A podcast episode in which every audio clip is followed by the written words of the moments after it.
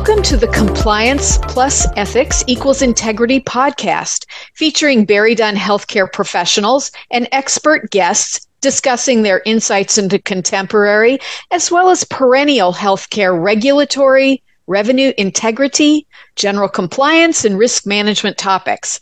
My name is Robyn Hoffmann. I'm a senior manager at BerryDunn.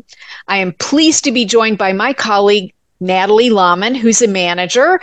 And we are truly honored to be joined by a guest, Theresa O'Doherty. Theresa is an advanced practice registered nurse, and she serves as the chief executive officer of Precision Care LLC. Precision Care offers after hours on call coverage and inbox management services for accountable care organizations and PACE programs. And Precision Care has been a valued BerryDunn client since 2022.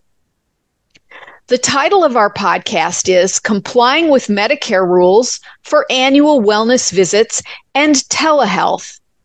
This podcast is for you if your organization is a Medicare participating primary care provider, or if you find complying with Medicare's documentation rules for initial preventive physical exams, annual wellness visits, and telehealth to be challenging, or if any of your claims for these types of services have ever been audited by a Medicare Administrative Contractor or MAC.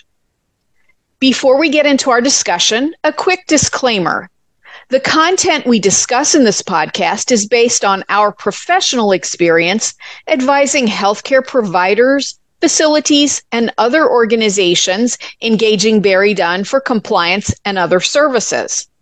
While we may reference specific government programs, Medicare and Medicaid policies, and regulatory guidance, we do not speak for any government agency or contractor, nor do we have the authority to do so. Nothing in this podcast should be considered legal advice. Anyone seeking legal advice on the subjects we discuss should consult their own attorney. Natalie and I are very honored to be joined by family nurse practitioner Theresa O'Doherty. Theresa is a retired Army non commissioned officer and a decorated combat veteran.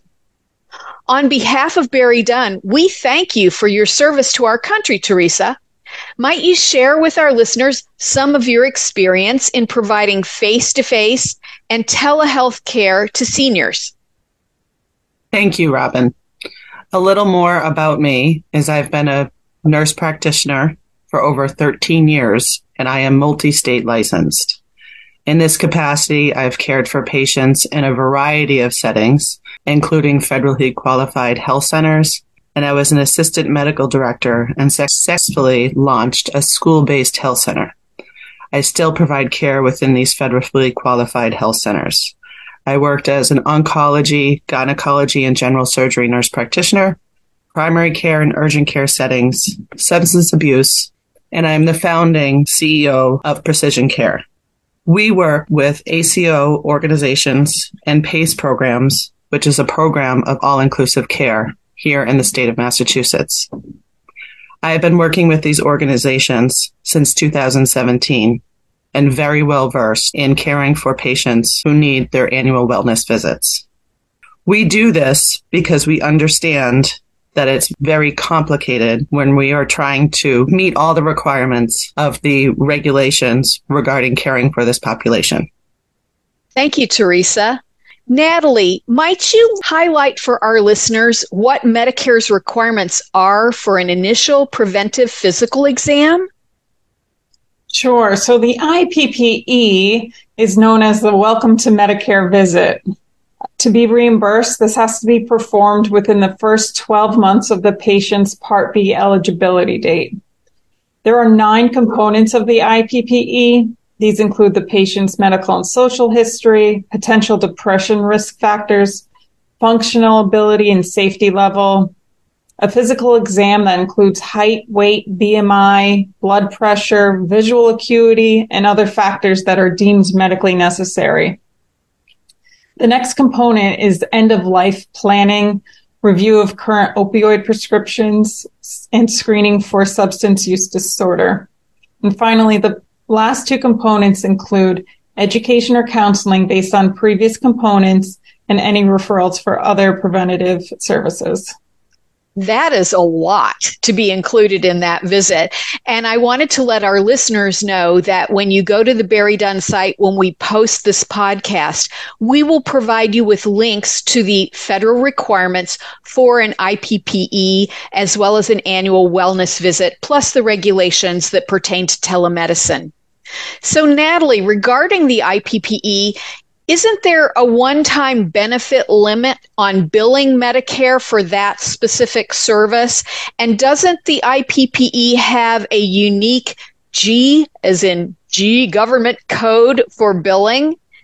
That's correct. So CMS pays for one patient IPPE per lifetime, which, as I said before, no later than the first 12 months after the patient's Part B benefits are eligible. The service is billed with a HCPCS code G0402. And if providers are working out of an FQHC, the HCPCS code is G0468. Thanks so much for differentiating those two for our listeners, Natalie. I'm wondering, Natalie, with respect to the IPPE, is this a service that can be provided to a Medicare beneficiary via telehealth, or does the IPPE require a face to face encounter? This is a service that is actually required to be done face to face, and telehealth is not allowed. Thank you. Again, that welcome to Medicare. It's really important for clinicians to understand that this particular visit does need to be done face to face. So, Theresa, you have had vast experience in documenting clinical care across major electronic health record systems, including Athena, CPRS, Epic, eClinicalWorks, and NextGen. Do you have any tips for our listeners with respect to the setup of templates for IPPEs so that all of these numerous Medicare documentation requirements can be addressed efficiently during the course of the visit? Yes, Robyn. I have an actual hard copy template because I started this a very long time ago with lots of crossouts and lots of corrections as things go on over the years. And when I initially start working within a particular um, electronic medical record, I create a template with that. And that way I'm ready to go moving forward. And periodically I check to make sure there hasn't been anything that has changed since I started to create this template. And I'm happy to share that with anyone in the organization that requests it because it is a large undertaking to build this into your new medical record. That's incredibly generous. Thank you so much, Theresa, for, for making that offer. Now we're going to pivot from the IPPE to the annual wellness visit or uh, AWV. It's alphabet soup, as we all say here in healthcare. So, Natalie, I'm wondering if you can remind our listeners for an annual wellness visit, what are the requirements for that type of service? Sure. So the AWV has a lot of the same components as the IPPE, but with a few additions. The biggest difference is the health risk assessment. And this includes a review of demographic data, a health status self assessment by the patient, psychosocial risks, um, including depression, life satisfaction, stress, anger, loneliness, among others. It also includes a review of behavioral risks that includes tobacco and alcohol use, motor vehicle safety, and home safety. The final piece of the risk assessment is a review of the patient's activities of daily living and instrumental activities of daily living. So what does that mean? It includes how well can the patient dress themselves, use the toilet, how are they grooming themselves, can they use a phone, housekeeping, can they manage their medications on their own, among others. The AWV includes a component for the provider to establish a written screening schedule for the patient that covers the next five to 10 years. Thank you so much. And this particular service, doesn't it have a unique G code as well for billing purposes? And how frequently can a clinician offer an annual wellness visit to a Medicare enrolled person? Right. So there are three different AWV codes. The first is for the initial annual wellness visit, and that's used uses HCPCS code G0438 any subsequent AWV, and as we said, annual, so the next following year, um, is billed with the G0439. And like the IPPE, if the service is rendered in an FQHC, it is reported using G0486. Thanks so much. And with respect to both of these unique services, Natalie, weren't there some new documentation requirements that had been added in to the regulations in 2015 and in 2020. And because of the type of auditing work that you do for BerryDunn with our clients, Natalie, I'm wondering have you observed that the addition of these requirements has that posted and posed any additional documentation challenges for clinicians? Yes, oftentimes when we review these services and audits, uh, the the review of opioids is actually the most common component missing from the documentation. So we often suggest a simple template fix that could go a long way for providers to remember to address all of these components during the visit. Thanks very much because if you get audited and you don't have that, that's a ding, right? Correct. Absolutely. Um, and and I'm wondering, Natalie, does Medicare permit a patient to receive the annual wellness visit via telehealth, or does that also have to be provided in a face to face manner? The annual wellness visit is on the list of approved telehealth codes. In fact, it can be performed using audio only if the patient does not have video capabilities. Okay, that's that's an important differentiator, if you will, between the initial visit and the annual wellness visit. So thank you for for offering that information. And Theresa, you you have provided these types of services. You provide telehealth services to seniors as well as you provide face to face encounters. And I'm wondering whether you have any pointers or, or words of wisdom for our listeners who are clinicians who are conducting an annual wellness visit via telehealth. Thank you, Robyn. Absolutely. First, I would say expect this to take a lot longer than a typical visit.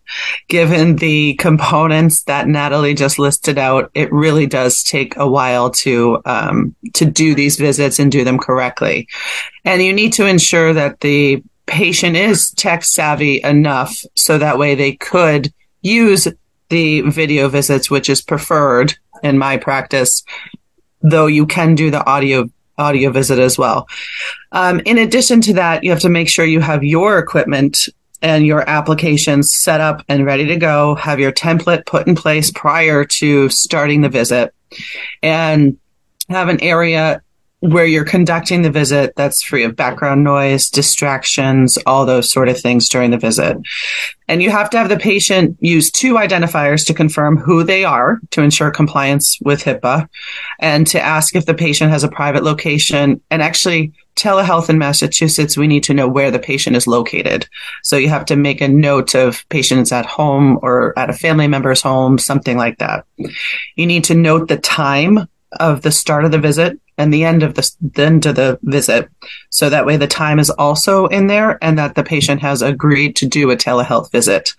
Um, these are important factors for billing purposes. Um, and if there's any additional persons in the room, whether it's an interpreter or a family member to assist the um, the patient, that also needs to be documented in the note. And you need to first introduce yourself, what the visit will include, and follow your template because if you don't do that, these areas will probably be missed. You know, like Natalie said, the opioid area is is an very common. I've even seen it, and I have it actually in bold when I put my uh, when I have my template. I have it highlighted so that way I don't forget. And if there's any acute findings found and identified during the visit, we have to ensure that appropriate follow up is made after that telehealth visit. Thanks. That's really comprehensive information. Greatly appreciated.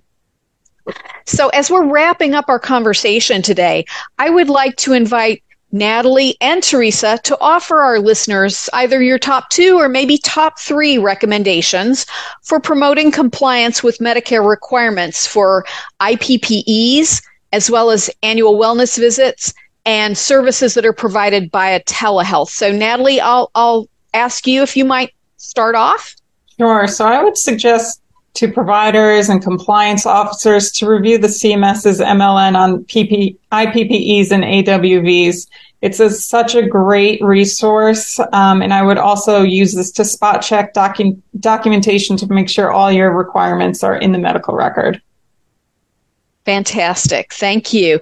And Theresa, would you share with our listeners what your top recommendations might be? First, be very organized because there's a lot that you have to go through. Um, and that's including the, you know, depression screenings, anxiety screen, all those different screening um, forms that you may need. Uh, you need to have those right at the ready because it is it is something that can be missed. Um, and also back to the template, which comes from the CMS guidelines, right, with all these components. And also, the second thing would be to really identify and understand who would be appropriate for this type of a visit. If you're conducting an annual wellness visit and it's not going the way in which you would expect, you can then at that point convert it to an in-person visit. It doesn't need to be done today. You know, it has to be done annually. So you can then say, you know, we're going to complete this visit in person and set it up for a different time because both of both the patient and, and whomever's present with the patient and the provider, we need to make sure we're getting the appropriate information so that we can identify things in which we might be able to um, make a plan to help a patient moving forward.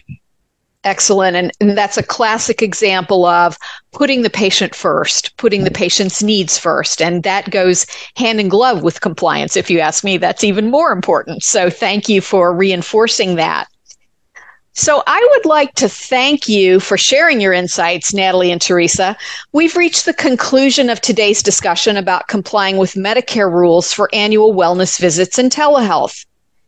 When visiting BerryDunn's website to access this podcast, please note that we will post the regulations and some of these tools that we've talked about that will be helpful to you in your compliance and in your clinical practice, everyone.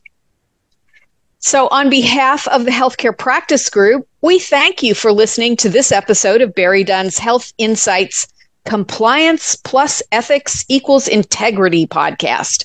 We welcome our listeners' questions and feedback about the ideas we discussed in this episode, as well as suggestions for topics we should consider developing for future episodes. Many thanks.